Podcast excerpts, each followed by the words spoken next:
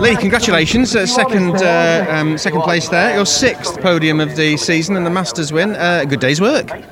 First would have been better. But, uh, yeah, I think me and Max just had so, such a similar pace. And I think he was a little bit quick in other areas. I was quicker than in, in others. It just balanced it out. So we just, I think we just matched each other pretty much lap for lap for, for the entire race. So yeah. I know after qualifying, you, you told me that you, you personally didn't feel that you were, you were on it. You obviously uh, made some big changes to your to your attitude before you got in the car for the race. I went and had 20 minutes sleep. To be fair, I just went and had a lie down, put a film on, and fell asleep. Uh, it did me the world of good. Uh, so just see how we see if we can do one better tomorrow. Picking up some points uh, at this time of the season is always good and always very welcome. Uh, still in the chase?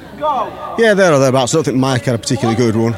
Max still closed in on me a little bit on points, but I think I got fastest lap, so that I'll pull a bit, a little bit back there. I, I think Rivett. So yeah, it's still it's close between me, Rivett, and Max. To be fair, for second, we just need. We could have done with Bushell to go in the wall then, but he didn't. But yeah, there you go. Well, you got an, ar- an armful of trophies, so a good day's work. Well done, mate. Cheers, thanks.